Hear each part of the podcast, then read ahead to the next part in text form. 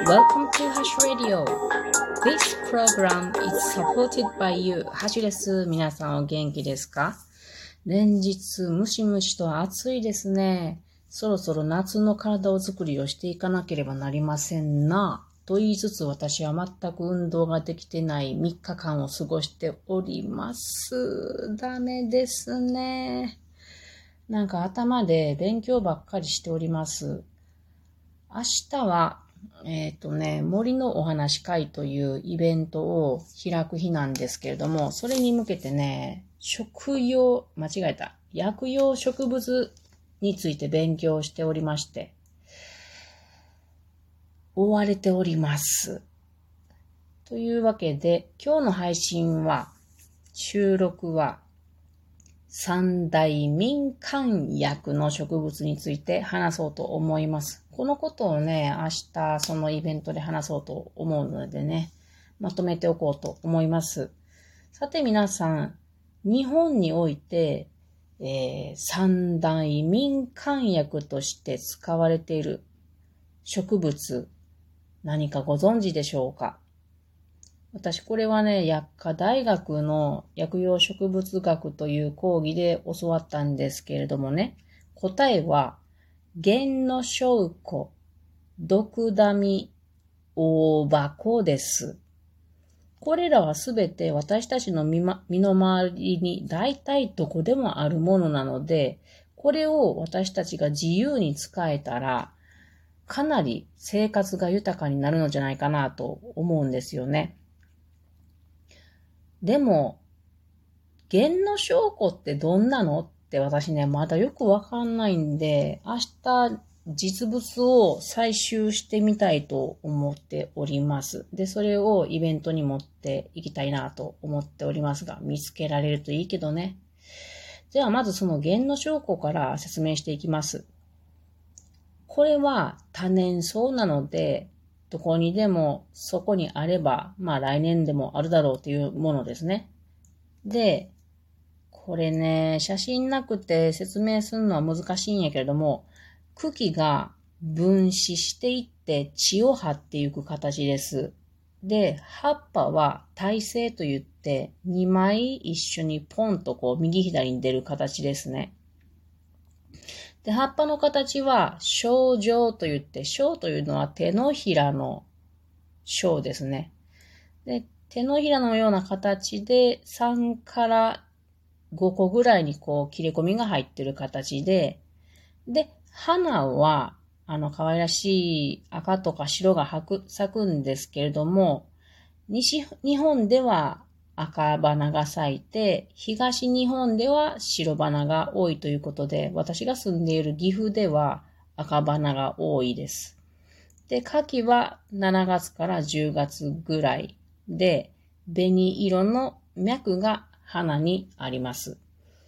で、これはどこを使うかというと、この草全草を使います。全部。で、7月から9月の花の盛りというのは、タンニンが大変たくさん含まれているので、この時期に採集するのが良いそうです。花がついたまんま、地上部をこう刈り取って、で、洗って、で、もう陰干しして、で、それをちょっと細かく刻んだものが、生薬の源の小弧と言われるものになります。簡単ですね、思ったよりもね。で、これが何に効くかというと、腸を整えたり、痛みを治めたり、冷え性とか、あと湿疹などに効いたりするそうで、お茶にして飲んだりね。で、そうすると、汗もとかかぶれにも効くのかな？お茶にしたりして飲むのと、あと、抑揚に使うっていうのもあるそうですね。木綿袋などに入れてね。で、それをお風呂の入浴剤として使うと、肌荒れとかね。あと、生理不順、便秘、冷え性などに効くそうです。で、お茶にして飲んだりしてもいいし、それをね、布に含ませて、汗もとかかぶれなどに湿布として含ませて貼ると効くということだそうです。これはかつて下痢止めに用いられたそうなんですね。で、効果が顕著だったので、現在の元の証拠っていう名前がついたと言われているそうです。では次に毒ダミですね。これ一番私が今ハマりかけている薬草なんですけども、まあ毒ダミ皆さんご存知ですよね。これも多年草で葉っぱがハート型でちょっと摘むとプーンと匂うやつですね。これは夏季が6月から8月で、人家に近くて湿り気の多い半日陰地に、よく生えているものです。で、これもどこを使うかというと全草ですね。効能、薬効はですね、利尿作用、あと高血圧の予防、便秘、デトックス、腫れ物の改善、ニキビ、湿疹やかぶれなどのあらゆる皮膚疾患、それから血管の強化とか、それが、さらにシミの予防につながるという、なんともね、あと抜け毛とか、白髪が黒、紙になるとか、なんかちょっと眉唾みたいな情報もありますけれども、なんせ何にでも効きそうな感じです。どうやって使うかというと、開花期に根を含めた全草を掘り取ってね、で、それを洗って陰干ししたものが重薬という生薬になります。これは重薬というのは、10の薬、10の効能があると言われる名前ですね。で、これは乾燥したものと生のもので、また、効果が違ってくるんですけども、生のものには、デカノイルアセトアルアルデヒドっていうなんかよくわからん成分が入っていて、これは強力な殺菌力があるんです。生はね、開花前が良いっていうことなんですけどもね。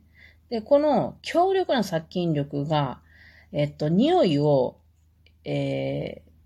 てくれるっていうのがあって、これ、生の枝を一つ生ゴミのとこに入れたり、あと冷蔵庫にコップに入れて水に入れてさしておくと、匂いを消してくれるということがあるそうなんですよね。で、その殺菌能力があるので、葉っぱをちょっと揉んでニキビとか湿疹などに塗ったりすると効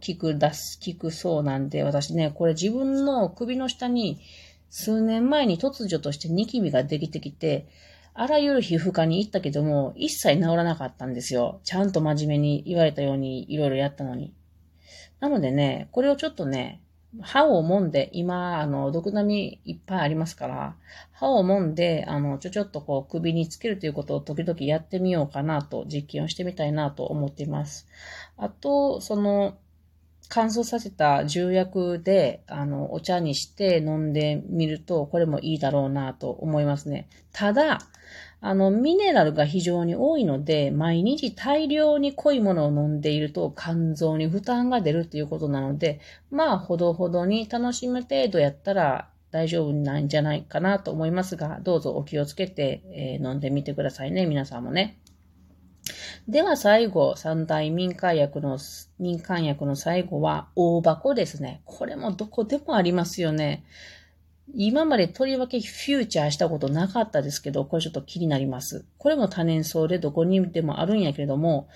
丈夫で踏みつけに強いので、私たちの身の回り、特に踏みつけられるようなところに多いんですよね。これが大箱の特徴です。で、これの夏季は5月から9月で、長い花穂、まあ軸みたいなのが伸びて、白く小さな花がついて、そこに花が終わったら実がつきます。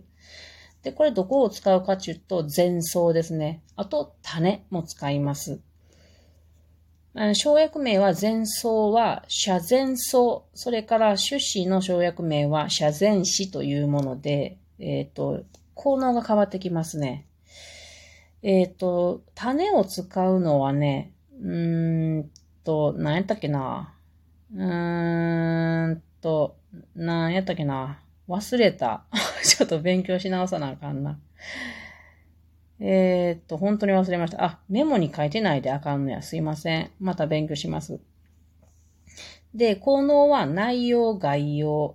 あ、じゃあ、咳止め、それから痰を切る、それから利尿、消炎、腫れ物、むくみ、止血ということです。で、使い方は内用、外用、それから薬用茶、料理、飲食などにいいそうです。これまた7月から10月頃に、結実した、つまり実を作った全草を刈り取ってですね、洗って日干しにしたものが遮全草。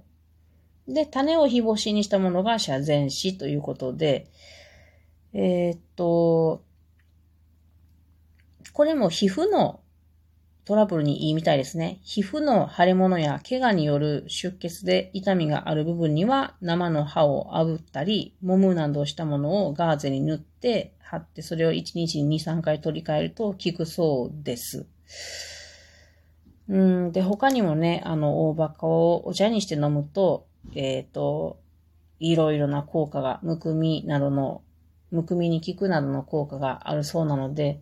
このね、三大民間薬、もう一回言いますよ。源の小骨、毒ダミ、大葉、皆さんの周りにもありますのでね、ぜひ使ってもらえたらなぁと思いますが、まず私がまだそんなに使ったことがないので、昔毒ダミはね、よく飲んでましたけど、最近飲んでないから、この私、デトックスせねばならないものがたくさんあるので、しばらく毒ダミを実験してみたいなと思います。というわけで、以上、今日は三大民間薬について話しました。またね、明日頑張ってきます。